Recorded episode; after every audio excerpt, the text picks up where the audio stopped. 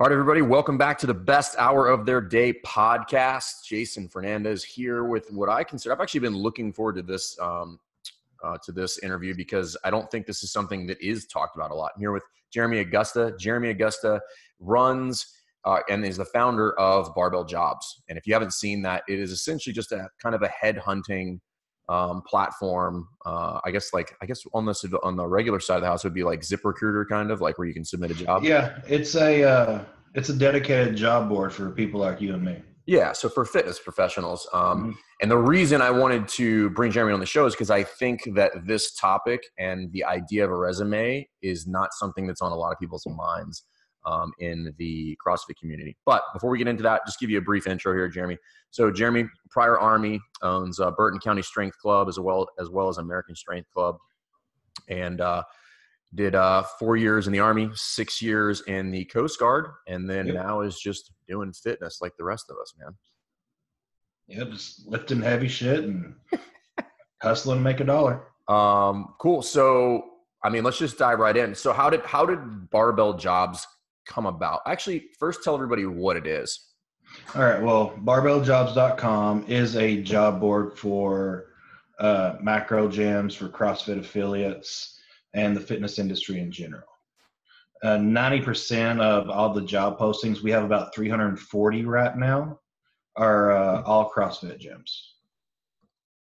Okay. And then, so how did this come about? Like, how does one decide, like, hey, I'm just going to make a job board because uh, that's, that's pretty outside the box. Like, most people are like, I'm going to do programming, I'm going to do supplements. And you're like, no, I'm going to create a job board. Well, I was, uh, I opened my first location and it was doing really well. And so I thought, like a lot of people think in that point, that, well, I need to open a second one. That's how I make more money. So I started to. Uh, I had everything in place to open a second facility in another in a uh, another city. I had funding for the equipment. I had the location. What I didn't have was someone to run it because at this time, you know, I was coaching eight nine classes a day, so I obviously couldn't go run it. So That's no a problem. lot, dude. That's a lot of classes. It is a lot of classes. That was a lot of hustle back then. Um, so I couldn't run it, and I figured it probably wouldn't be too hard to find someone to give a job to. Couldn't find no members who would want to do it because I was in the mind frame of you create coaches for members back then, which now I know is not the correct way to do things. But so I started posting in the affiliate owners group and uh, like CrossFit competition groups, anything I could find, trying to find coaches. Didn't find a damn one. And I started getting pissed off thinking, well, how am I going to open this facility if there's no centralized way to find a coach? And being the entrepreneur I am, I realize if I'm having this issue, everyone else has to be having this issue as well. Now, in this time, are you getting interviews with just candidates that you don't like, or you're just not getting anything? Like nobody. I'm getting okay. nobody. Okay. Nothing. Not as I had one guy from like Colorado messaged me and he wanted me to pay for his move and all that. I'm like, no. It's like, hi, I would like your job. Uh, please send me eight thousand dollars to move there. okay, and then, so when did you got? When did you actually start Barbell Jobs? When did that start? Uh, it started just over two years ago. I looked for probably six months trying to find a coach. And I started thinking about there's got to be a better way. Someone's got to be doing this somewhere. And it just didn't happen. Wasn't a thing. So I decided that I would make it myself. Created barbell jobs, and uh, which I have no experience with programming on computers or anything of that. So that was a good uh, a good opportunity to self learn some things. Yep and I just rolled with it. I put it out there and I started uh, marketing it, messaging. Every time I saw someone post, "Hey, I'm looking for a coach," I'd get a hold and say, "Listen, I can help you with this. I know your life sucks trying to figure this out. I've done the work. I can do the work," and it's grown from there. Do you know? Do you know roughly how many uh, coaches you've placed since you started?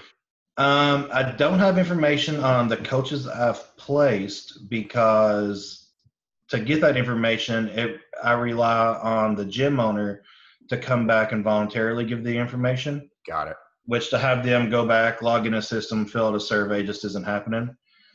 But I do know that uh, I have a 60% rate of people who have posted jobs to become returning customers for when they need to post more jobs. That's cool. So it sounds like you might you need to get a little bit more in the metrics so you can see like what's the length of employment with those mm-hmm. employers and all that stuff. But yeah, I, I, can imagine being a gym owner myself. At some point, you're just like, I'm not doing that. Like I don't have yeah. time for that. Um, yeah. Okay. Eventually, I'll figure out a better way for that.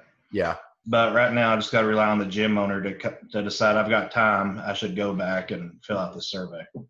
Cool. So you brought up something that was interesting, and this is really kind of this could we could go for a while on this. So you said something that was very contrary to what probably everybody on that we've had on the show has said, which I'm totally open to and don't even necessarily disagree with you on, which is the internal versus external hire. Mm-hmm. And mm-hmm. the vast majority of the CrossFit community, we're romantic about our own stuff. Yeah. Right. Like, you know, almost to a fault where, you know, like, oh, we just want to take the from inside and the members and the longer I do this, I, I do think there is the opportunity to do both. But I think people are so resistant to taking people externally. And I don't know that that's necessarily a good thing. Well, the issue is uh, so say you've been working out with someone for three, four years, doing squats next to them, doing Fran next to them you know this person intimately. He's your buddy. You drink at his house. So now all of a sudden he's a coach. Is he going to command the same kind of respect from you than someone that is a professional coach who is brought in based on their qualifications? It's not going to happen. It's, uh, I mean, sometimes it can, but it's really not the case anymore, especially for people who, if you have a hobby gym and you just uh, you're working your ass off and you just need someone to cover a couple classes that's one thing.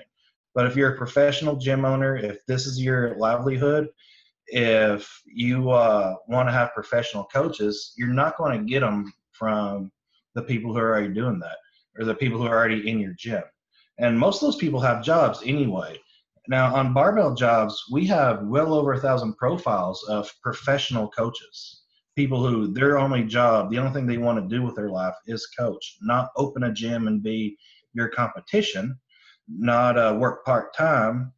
Well, there, there's a lot of those, but these are people who this is what this is their livelihood, this is their profession, and so for someone who does that, you know, to be comparable to someone who works out three, four times a week, an hour a day with their buddies, and then drinks after, it, it's not the same thing. No, I've I've I agree with you, and I couldn't agree with you more. The I've always told people that the best gyms have coaches who that's all they do. Mm-hmm.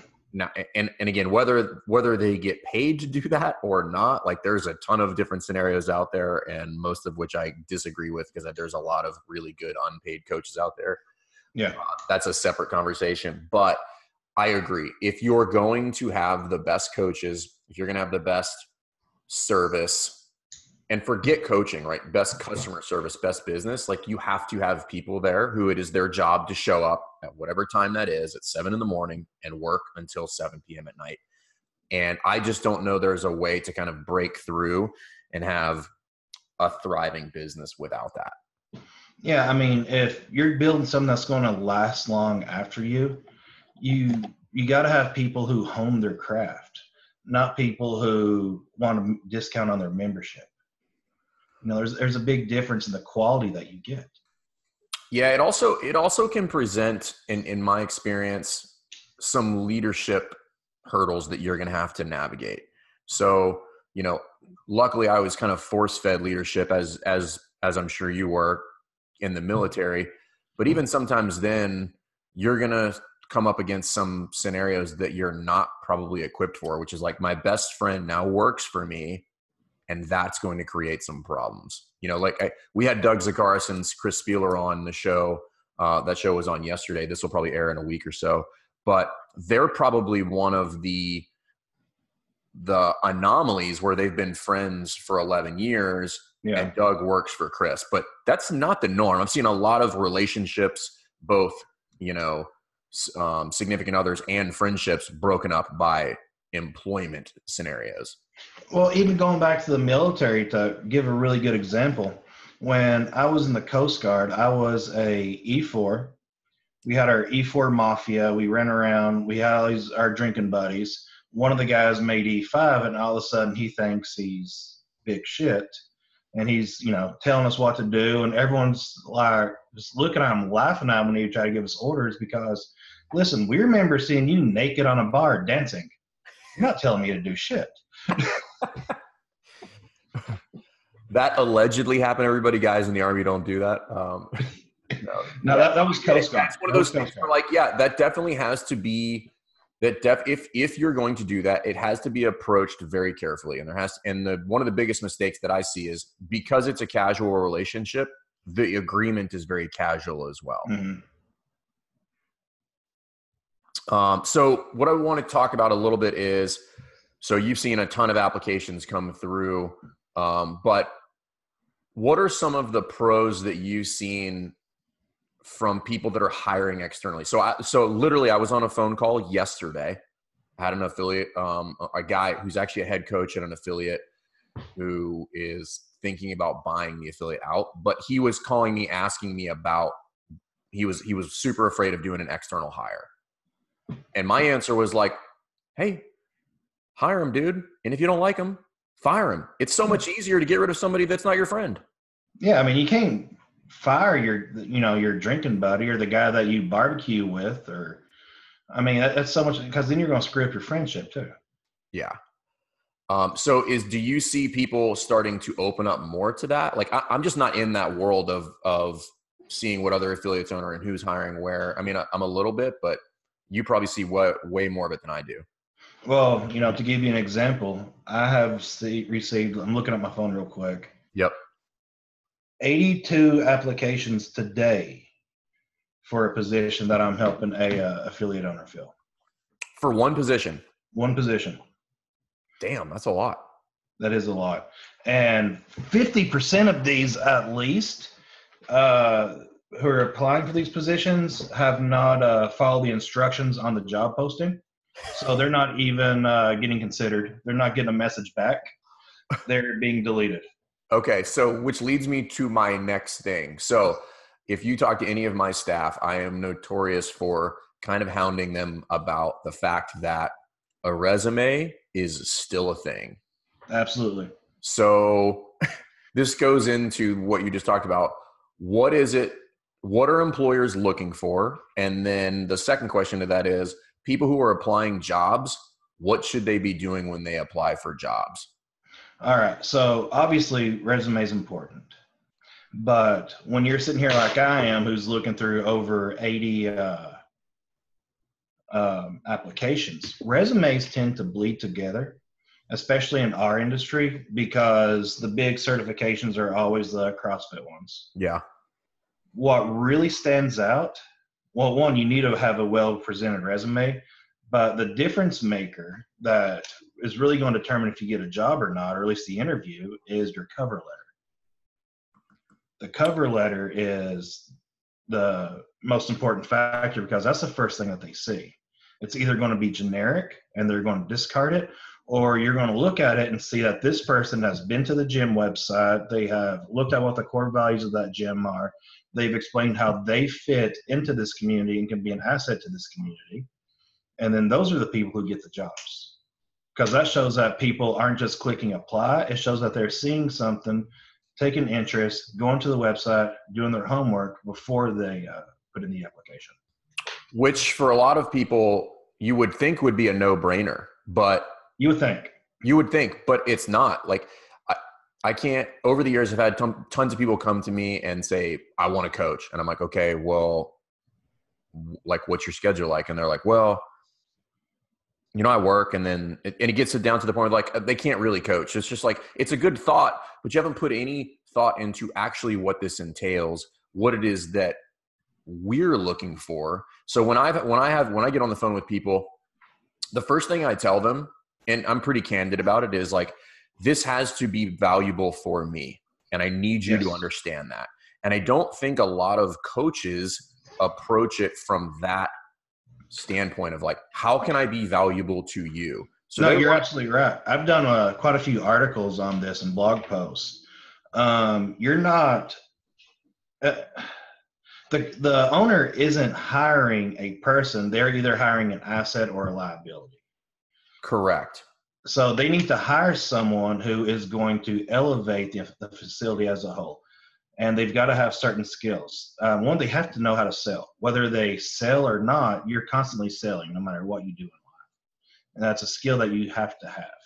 If you want to do, if you want to be a coach and you want to make real money and do personal training to make to make that money, you have to sell yourself on the personal tra- to the people for the personal training. You have to sell the facility to the people that you know. You have to sell the way you coach to people. So everything is about sales. And if someone has those has those skills, they're coming on as an asset. They're going to be important. They're going to have a great career. They're going to progress throughout the industry, reach great heights. If they don't have certain skills, they just want to coach and nothing else. They're a liability and nobody needs a liability. Yeah, and I think that's the other thing that people miss is that like they just want people want to make, you know, whatever money and we can talk about salaries in a minute, but they want to make 40 grand to coach 20 classes a month. And, yeah. and I'm like, uh yeah, that's not a thing. Like that that is just not a thing at all. Like you're going to have to do a lot of other things and I think people forget how much so for instance, I have a friend who owns a traditional kind of uh gym where like primarily what they do is is personal training mm. and she owns this thing and she does anywhere between 10 to 12 personal training sessions a day wow yeah she hustles though like she's wow. she's a stud but that's what she told me she's like people want to come in and they think personal training is great but they don't want to work they're not going to get up at 4:30 and they're not going to book 10 clients in one day. And so they don't last. It's hard. That's that's that's really impressive. Yeah, now uh, she's an outlier, but I think even if you were to do like uh, just a slightly milder version of that, which is like, hey, if you want to work and earn a living, you're going to have to work to earn a living. Yeah. You know, and I, I think people just misunder understand like what the coaching life is like. And I and and you can tell me what you think, but I think people misunderstand it because they're in the gym for two hours a day and mm-hmm. they coach, and they're like, "Oh, this is amazing! I could do this." I'm like, yeah, but you, I was here for 15 hours today. You did. This is all you saw of the 15 yeah. hours that I did. Um, so what what in your in your experience, like on average, what are people hiring full time coaches for? You mean uh, the reason or the payments? Uh, payment. Yeah. Um, that is a very loaded question because the I recently, and I've got an article on barbelljobs.com. Um, I've broken pay down based off the uh, different regions of the country and metro areas. Okay. Uh, there's a huge difference from, um, you know, the like Kansas City, which I'm near, to yeah. you know 20 miles out of it. Okay. So that's uh it's kind of hard to say what they're hiring for. Okay. Um average pay for a uh, career CrossFit coach is give me a second to pull it up on my phone I can tell you. Yeah, go ahead. I'm just curious because you know i'm always thinking about hiring and doing stuff like that and there's a million different ways to do that but it also depends on from a business standpoint like what can you afford well, let's use you for an example. Uh, where are you located? Virginia Beach. Okay. Give me one second to pull this up and I'll give you the information for your area. That way we can get specific.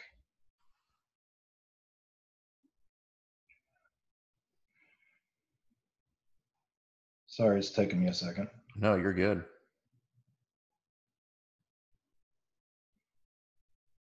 Here we are.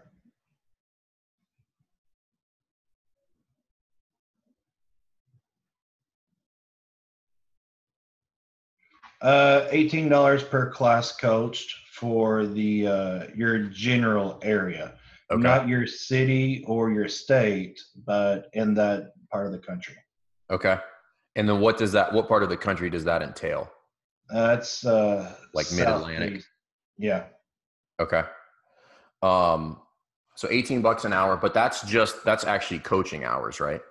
Yes. And then so yeah, then that doesn't count admin work, personal Yeah. training. okay.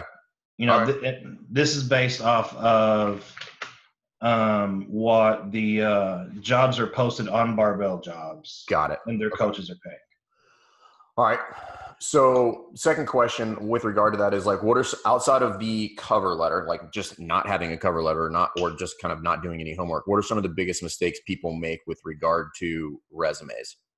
Um, non-important information being on there.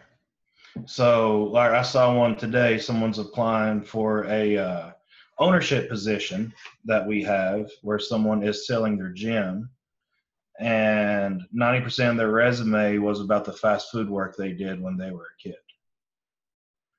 It's not pertinent information. If it doesn't re- uh, relate directly to the job and how you can excel at it, it shouldn't Yeah. be on the resume Got it. You know, and like for people like me and you who are in the military, um, we don't need to put on that we were FEMA certified or whatever, you know. I had to take like a class on that, so to, for somebody to basically teach me how to decipher things that I did in the military to rephrase them so that they were relevant to jobs that I would potentially apply for. I do that with the veterans all the time for free. So like if I see someone uh, post a profile, I look at every profile I got post that gets posted so I can keep someone in mind. And whenever I see that they check that they were a veteran, I look over their profile, and if it looks like crap, I just call them and say, "Listen, this is what we got to do for you." Got it. No one cares that it took you eight years to get your first good conduct. no, and if you've been around, you know that's not that good anyway. No, but you had fun though getting there. that's right. That's right. Yeah, you had a good time. The um the other thing that I that I'm curious about is like, do gym owners reach out to you to potentially get advice about what they should be hiring for? Um, not real often. Uh, a lot of gym owners are uh, their posts are simply for they need to have extra coaches. But as this progresses and more and more gym owners are learning the benefit of hiring professional coaches, I am starting to get some calls with people asking, well, these are the admin duties that go along with it. Um, what should I actually pay this person? How should I pay them? Got it. And then are you're but you're not so for me like so I'm I'm thinking about it from my standpoint. It's like usually I have coaches, but the first thing I kind of outsourced was a little bit of coaching, but then it was a lot more admin work. Mhm. So it was like social media skills and because I could coach. And for a while I'm thinking about like the I'm thinking about the typical lifespan of a of an affiliate owner. So first you do everything Yep.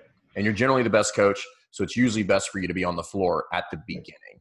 So then what you probably should do is you probably should hire out for admin skills that you either can't do due to time constraints or just don't want to do like scheduling, payroll, um, cleaning, stuff like that. Are people do you see more people looking for that these days or it just all coaching?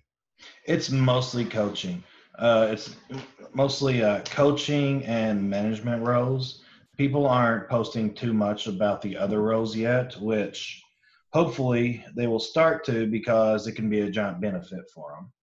Yeah, it's huge. If you if you have multiple skill sets, then you then you can almost I wouldn't say you could write your own check, but if you can do if you can wear a lot of hats in the gym, again, going back to I'm thinking about this selfishly. So if somebody wanted a job at my gyms, hmm you need to be able to do a lot of things. Like you need to be able to work on spreadsheets. You need to be able to get on the phone and make sales calls. You need to be able to do uh, sales consults. You need to be able to do all of that stuff. That might not be your primary role, but if I can plug you in any one of those spots when I need to on a whim because something comes up, then you're an asset to the team. Well, I'm, I'm working with some of the software uh, vendors in our space who are creating super user uh, certifications. Okay. So, like, um, to you know, give push press a plug. uh, for coaches, they're creating a super user certification for CrossFit coaches on push press. Okay. So that way, when someone like you, who you know has all these other duties that they want them to do, you can look on their resume or at their profile on Barbell Jobs and see that if your billing platform or your client management platform is push press, here's someone who's invested time and energy to become intimately familiar with that software program. I mean, that would be a huge benefit because you know you don't want to have you don't want if somebody's good on Wodify, but maybe there you use Zen Planner, that can mm-hmm. be a huge transition and could yeah. probably be a massive pain point for you.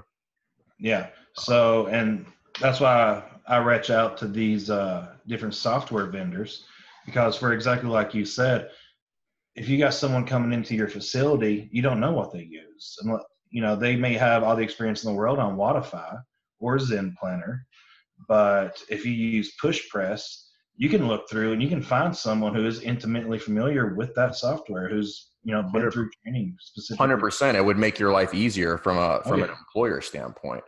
Um, okay, and then typically, how long how long do jobs stay on the job board? Like how long if somebody puts posts a job and that you have applications, like are you are are you filling those pretty quick? I mean, it sounds like you have no shortage of applicants.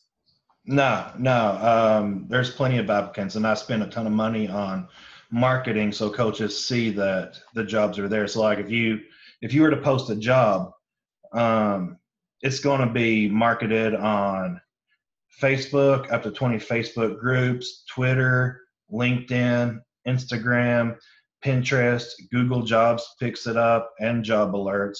And on top of that, if you spend uh, $85 to post a job, a large chunk of that's going actually into social media marketing for your position in your local area. Got it. Okay. So they get applications pretty quick, um, depending on where they are uh, geographically. So the okay. uh, go ahead.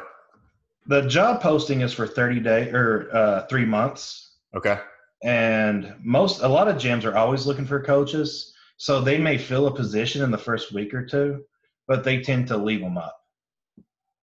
Oh, in the event that that one doesn't work out. Well, a lot of gyms are just always looking for good coaches. So if if you are uh, in that first stage and you're trying to break out of it, where you're doing everything, you can put a job posting up. You know, one job posting, and you're looking for five coaches. You post one, you know, one posting. You can leave it up for three months to get as many as you can. That's fair. So, for somebody who, what are some things that you are like absolute must if you're like looking for a job, uh, coaching at a CrossFit gym when you're when you're putting this resume out? Like, what are some of the like the just real shit hot applicants that you've seen? Uh, people with content creation skills. Ooh. If you're good at creating content, you're going to be able to write your own paycheck right now. I would absolutely agree with that, but that's not something I would have thought of. But I, yes. Yeah, I mean, because I mean, think about how much do we invest in marketing our facilities across different platforms? You know, making our YouTube videos, making those cool Instagram posts that get someone to click on the link in bio to go to the gym website, and get someone in. I mean, do those, the, do those jobs typically? Uh, I'm imagining those have to be worth a little bit more those are typically a uh, head coach position or a gym manager position. Got it. But if you have the skills to create content, you can be a shitty coach and still make a lot of money. Well, I mean, so the way I would like to describe that is like that is a that skill set if you're good at is massively ROI positive. So like yes. if you can create content and know how to do actual marketing, which is which is the skill of putting content in front of people's eyeballs, not necessarily just creating content, but like mm-hmm. understanding how Facebook ads work and all of that stuff. That has massive implications on the bottom line. Like you can absolutely you can just print money for a gym owner if that's a really good skill set for you. Well, I've got to get, all. Like you can just run social media. Well, yeah, I've got a guy who uh, his degree is in marketing but he wants to work for CrossFit Gym. So he's getting his L1 for his secondary role to be as a coach. So he can focus on what he's really good at, which is marketing for the gyms. And I, I would imagine that way he's just a filler coach. So he's primarily doing social media stuff and he's just backfilling something probably like 15 to 20, 20 hours a month. Yeah, which, uh, is, that's which is a good backfill number, right? If you're just somebody who just kind of like plug and play, 20 is a pretty sweet number because that that means you're probably filling in some gaps that are some pain points for people. Yeah, I mean, you can make the gym owner money, uh, make your career, you know, further on your career, and when a coach needs some time off, just go and coach for him. And then on this job, like, how much are you just the connector, or is there some kind of back and forth in there? Like, it, are there are there negotiations happening like within barbell jobs, or do you just do the handoff and then you're done? Uh, typically, what happens mostly is they post the position, and I'm out of the loop. But we also have a headhunting service, which uh, the gyms I'm trying to help sell right now, uh, they took advantage of that. And so what they're what with that is I find the people for them. Like I'm working on a uh, I've been spending my day today working for one gym in Houston. We're doing phone interviews Friday. We've got over a hundred applications for his position, which is you know taking over the positions. Basically, it's an entrepreneur who has too much on his plate, and something's got to come off. But he loves his gym, so I'm uh, doing all the screening for this one. I've, we've got over 100 applications, and this has only been on the website since Saturday. Okay. So for him, I'm going through all these individually. I'm doing two rounds of interviews, and then I'm going to be presenting him with the five best candidates for him to interview. So instead of him spending, you know, I've worked at least eight hours today on this. He invested a little bit of money and he doesn't have to do it until the very end. I mean, at some point, that's the smart thing. That's what you should be doing. The yeah. so is is he just removing himself as kind of the head coach, or is he selling his business? So he's selling his business. Okay. And the way th- this is really interesting, and a lot of people uh, that I've been talking to, actually everyone that I've talked to and suggested this to, are going this route. Um, so we're setting people up in, in his case specifically he uh, he's an entrepreneur. He has too much on his plate. He's not a coach. He doesn't he coach at all. coach. well he he doesn't enjoy it. Got it. He enjoys okay. business. Understood.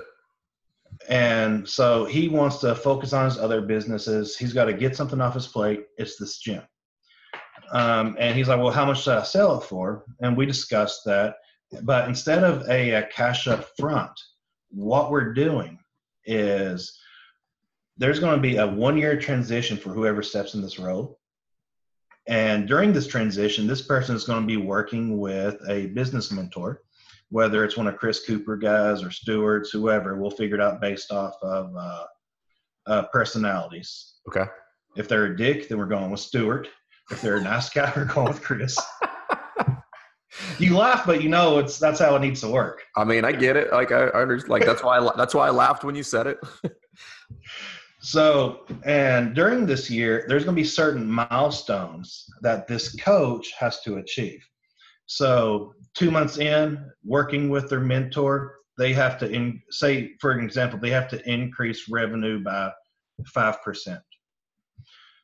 Once they do that, they take 10% ownership at that point. Then, okay.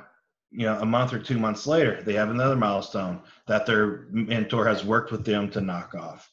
And then they take another 10, 20% ownership until the very end when they get 100, 100% ownership. And at that point, there will be a, a payment made over the course of X amount of time, a small payment of the money to the gym owner for the sale price or to the current owner of the sale. Yeah. So, so that brings up coaches don't you know who want to be gym owners don't have 80 200 grand whatever it is to put up i mean shit even people who want to be gym owners probably don't have i mean like eh, that's yeah. that's a lot of money so, so and this is the way that works out well for everybody so if we bring someone in and they keep missing their milestones, then it's put in the contract. Well, you tried. Thanks for coming. You're leaving, and yeah. now we move on to someone else. That actually brings up a good point because I've had this conversation. So I've done an acquisition and I've had people and I've talked to a lot of people about acquisitions of other gyms. I didn't know that was something you guys did, but it does bring up a good point. And I've probably I'm probably intimately familiar with at least 20 sales. And the vast majority of them, I, I, would give you a ballpark number and you can tell me whether you agree. If it was sold for 50K or less, it's not an actual sale of a business, in my opinion. It's a sale of assets. I just bought your equipment and I assumed your liabilities and stuff like that. So when people say they sold the business, I don't know that that's technically true. Um, and and the other one is when you look at the number and somebody says that they they they just wanted to get out of the business, they were just tired. I'm like, you're that what you just said is you're going out of business, which it is what it is. I'm not. That's not me yeah. poking. That's not me poking anybody in the in the eye. That's just me simply kind of pulling back the curtain for people who are going to run a business that like that is a real thing like you did not sell a business you sold all of your stuff because it was going under right a lot of so, times yeah so and, and that number is about 50k if you sell for 50k you just sold you just did that anything higher than that it was probably something was profitable but what I thought was interesting, and I learned this from a, a, business mentor of mine who has nothing to do with fitness. They were just talking about acquisitions and uh, and just M and A in general. And what he taught, what he was kind of expressing to me was kind of what the process is for the acquisition. And he said, "Listen," he goes, "From both people want to win here, but you can tee this up where both people can win. The the seller generally wants a number." Mm-hmm right? So and and he put it in terms of like kind of like uh uh like real estate. It's like the the seller really wants a very specific number. The buyer has a little bit more wiggle room in that number, but what the buyer wants is terms. They want the terms to work out in their favor. Yep. And that's what I was trying to tell somebody recently. It's like, listen, first you have to agree of like, can you, you guys even get remotely close to the same number that you're that you're both thinking, and that should be done, in my opinion, by a third party who's going to do uh, a evaluation on the on the business. But from there, then it's kind of, in my opinion, I think it's in the buyer's court because once you've kind of given the seller the number that they want, now, in my opinion, you kind of have some leverage there to create terms that are in your best interest, whether it's over five years or six years, or you do percentage mm-hmm. buyout and all that stuff. But I think people are just like, what's the number? What's the number? I'm like, well, there's a lot of wiggle room here. Like you can have maybe a little bit higher number on terms that work far better for you in the short term. I don't know if you guys have dealt with any of that, but like, do you guys recommend that, or how many different ways have you seen that done? Uh, well, it's been done a few different ways, but most of them are following basically the template that I just described to you. Okay just a long term buyout with the stipulations that the the owner will basically get to basically keep the business if that buyer falls. If they don't work with their, I mean, if you're working with Chris Cooper and he tells you exactly what to do, you're going to be profitable. So if this person is not being profitable, then they're not working with their mentor doing the things they're not supposed to do, and that's the person we should get out of that position anyway. Yeah, so, like for everyone, that's a real win because by the time you give away your or, or your someone takes over your business, if you're the seller, you know that this person has a year of training with someone whose only job is to make businesses profitable, and you can walk away feeling pretty good. And I, I, think all of this, some somebody who's listening to this might be like, "Why are you guys talking about selling business when I thought this was about jobs?" But I think if we zoom out here a little bit to kind of a thirty thousand foot level, they are absolutely intertwined from mm because of this, right? So there's a really interesting book called Built to Sell. And the whole concept of that book is regardless of whether or not you want to sell your business, you should be able to sell it. Yes, that, that's a fantastic book too. Everyone should read it. Yeah, if you if you cannot sell it, then it's then it's not a viable business. And mm one of the things that makes a business sellable, going back to what you do, is does it have full time employees? mm Right. So this is kind of a give and take on both sides. From a coaching standpoint, you need to be building a resume that that doesn't just simply state I like CrossFit. It needs yeah. to add value to the business. It needs to be ROI positive. You need to be able to a educate, inter, uh, and uh, educate, inspire, and entertain the athletes on the floor, but you also need to help bring in and clean up the back end administrative piece, and have some skill sets that would lend themselves to basically paying for your salary, right? So if I if you're going to pay me whatever it is, a, uh, a base salary of 30k, we'll call it that's 2,500 bucks a month if that's what I'm going to get paid, then from a from an employee standpoint, it is now my job to increase revenue by thirty thousand dollars a year. Yeah, right I mean, yeah. So if I bring a coach on and I pay them twenty five hundred a month, they have to be worth more and help me generate more than twenty five hundred a month. Yeah, I was just giving a baseline level number, saying, "Be like, hey, you should recoup that. You can't just take a slice out of." And I and I don't know that that's what a lot of coaches understand. Is that from a business standpoint, you can't just walk into the business and take a slice out of the pie without making the pie bigger. Yeah, and I, that's been, been that has become something that I'm trying desperately hard to educate coaches on because there's so many people who are they want to be professional coaches. This is what they want to do for a living. They don't even want to be gym owners. They just want to coach. They enjoy coaching. And so i'm trying to teach these people how you can do that successfully and you know enjoy your life and be comfortable. Yeah and i, and I think that's you know a continue to build a resume whether that's you know, I tell coaches, I'm like, you should get every possible continuing education piece you get. Like you should, you should get certifications that are really outside the realm of CrossFit, whether it's, you know, the RKC, whether it's uh, CSCS, whether it's, a, a, you know, USAW, whether it's Exos, uh, OPEX, all of that. I think everybody should be pursuing all of those in addition to you don't have your undergrad or masters or something like that you should be pursuing those things too. Like those are the things that allow you leverage from a standpoint of like being first in line when a job when a really good job does come up. Well they also make a difference on what you can be paid. I uh, recently did another blog post on how all of those can transfer into um, basically a base salary based off of experience and education. And so every certification you have, and a lot of coaches ha- are starting to adopt this now, I've been finding out in terms of how they hire. So the more certification experience you have, the more money you're going to make. So if you're a student of your industry and those certifications show that, that's going to be more money that you're going to be able to bring, you know, home with you to take care of your family. And and I agree, and I think this brings up a, a a conversation that I have pretty frequently, and people are like, "Well, I think CrossFit is shrinking." Um, it's definitely not. Like the micro gym industry is not shrinking; it's growing. Yeah, at a at, still at a very fast pace. And I don't think people understand that because they might see the rate of CrossFit gyms in United States start to taper off a little bit, but like micro gyms in general, right? So there's mm-hmm. there are gyms that are doing other things in CrossFit that need professionals. And anybody who's been in a leadership position or who owns a business knows that there is a shortage of good help, like yes. just straight up. You know, so if you can be good help, like you can get employed. Now you probably might have to move in some instances, but you know, like if you're good, you can get work. Yes. And uh, there's a lot of people who are moving cross country for some really good jobs at some really fantastic facilities. Um, that's almost, I would say, the majority of what's happening is people are hiring from outside their local area and bringing coaches in. For anecdotally, do you find that those work out better? Yes. Yeah.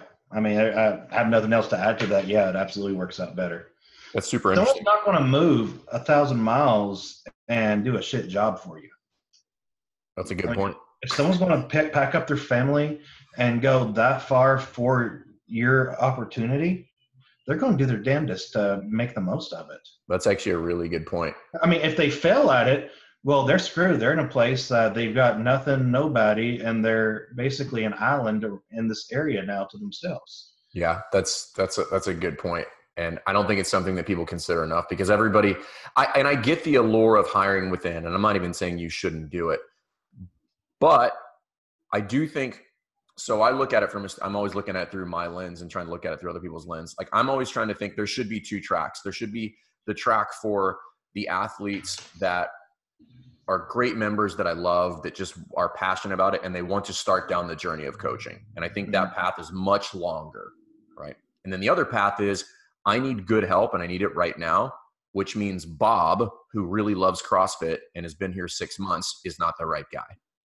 Right. So I need to come outside of the fold and bring people in. You know, and I think I think some of the arguments against that, quite frankly, are just silly. Mm-hmm. Because you know the the counter argument to that is well, well they don't know the community and you know they haven't been in the gym and I'm like, listen, man, like we all know that every CrossFit gym is the same. The people are the same, different faces, different color, different heights and sizes.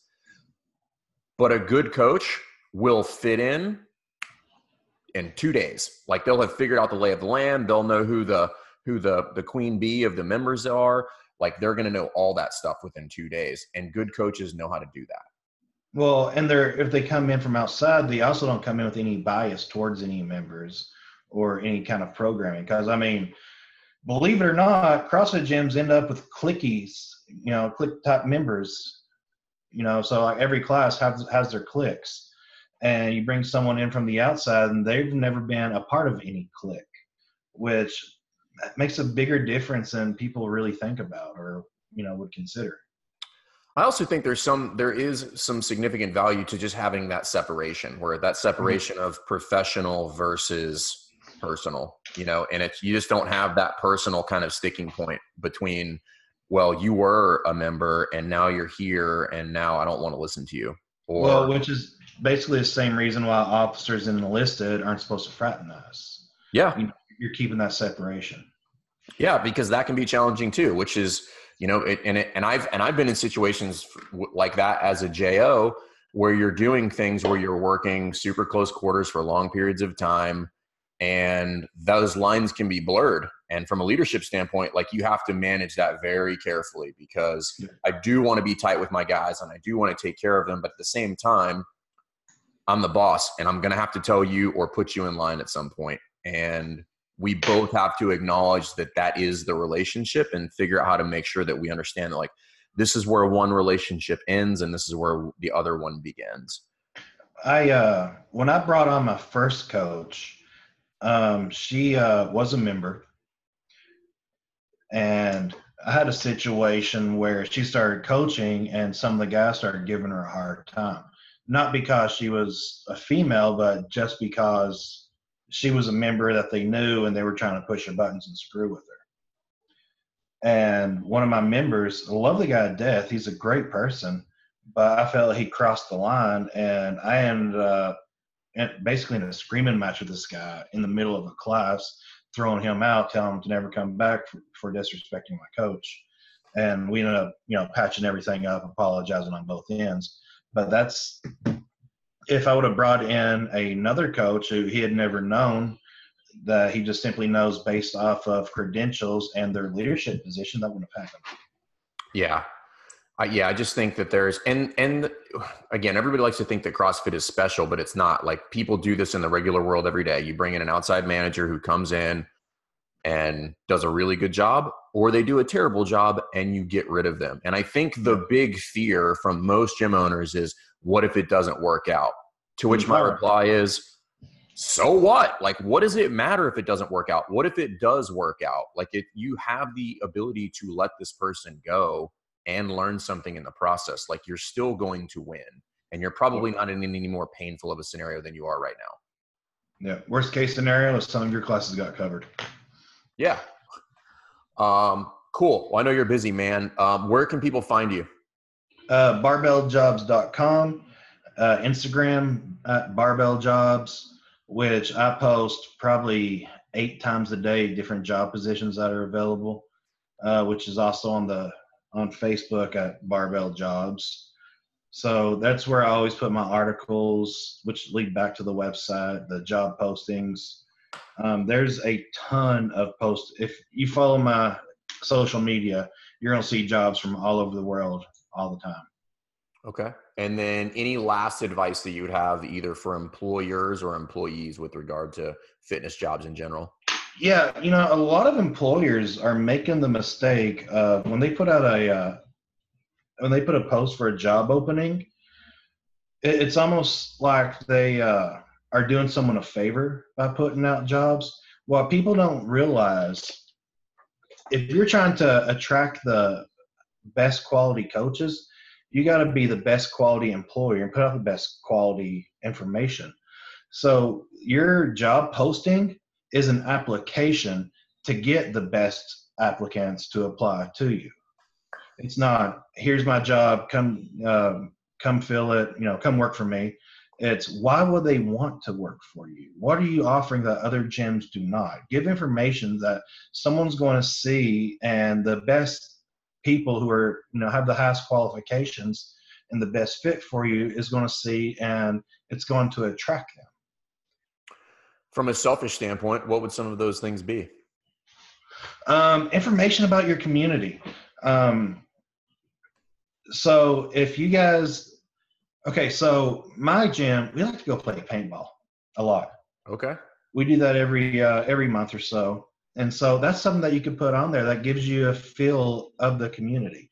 So if someone is looking for a job and they see something that says eighteen dollars per class, there's another one eighteen dollars per class. There's one eighteen dollars per class on the second Saturday of each month, we like to get together, have a beer, play paintball, and spend some time as a community.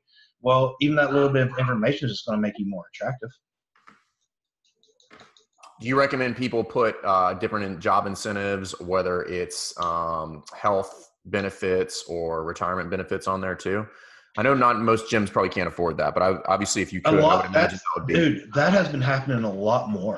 Um, a lot of gym owners who are who do this not because they enjoy CrossFit, but because they know what the hell they're doing. They want to run a good business. Are offering incentives like that, and man, they get coaches from all over the country fighting for those. I would imagine. I mean, if I was in the business of coaching, like that's probably where I'm going to want to go first. I mean, there's been a few. Like, there's one. Uh, there's a guy CrossFit uh, Palm Beach in Jupiter, Florida. He uh, they're always hiring coaches. And not because they are needing or they have a high churn rate they actually like coaches never leave that place. They're just growing at that speed and they offer incentives like that. Man there's been a lot of times where i've had to look at my wife and be like i'm thinking about moving to florida just to apply for this job. Dude you can make dude there are some seriously big money positions for a professional coach I have had at least six that start out right near six figures. That was that was what I was going to ask you. What was the highest paid one that you've seen so far? Uh, the highest paid started out at ninety nine thousand a year. Um, then there's others who are right around the area, and then below the and that's like base pay, not this is your potentials. Like you come here, this is what you're going to make. You get yeah. X retirement, you get X amount of days off, you get X amount of uh, uh, continuing education reimbursement, and those guys, they they know what they're doing. They're attracting the best coaches in the world. Yeah, I would imagine they're investing that, in their staff. Yeah, and I would imagine there's a there's a real short short list for those jobs. There are. Yeah. But if I mean that's the way to really grow is investing and taking care of your staff. Yeah. Because I, would I mean, agree. That's a that's a whole different discussion about how you know building a building a business that has revenue to support that, which I think we should all be trying to do. But yeah, that's for me. That's always been the goal. Is like mm. I want to pay coaches really well so that they can be happy and I can be happy and the members yeah. can be happy, and that way it's the best hour of everybody's day. So well, I mean, if you put the coaches first, the coaches will take care of the members. Listen, man, that's that's part of being the best hour of everybody's day and i think that's the key so uh, i think big takeaway here guys is always be building a resume you know do your homework when you're applying for a job gym owners don't just feel like you're giving people a favor by letting them work for you like it should be beneficial for the employee as well as the employer like that's a mutually beneficial relationship and uh, you know keep pushing make it the best hour of people's days and uh, you know always work on that continuing education Jeremy, I appreciate your time, brother. This was fun. This was fun. I appreciate you. All right, brother. We uh, we will see you guys next time. And uh, if you guys need a job, look on barbelljobs.com. All right. See ya. Thanks again for listening to Best Hour of Their Day. We hope you enjoyed this episode. And if you did, one more time, please leave us a review on Apple Podcast, and send us any feedback you have to at best hour of their day on Instagram and best hour of their day at gmail.com if you want to shoot us an email. We appreciate you. Thanks again. Have a great rest of your day.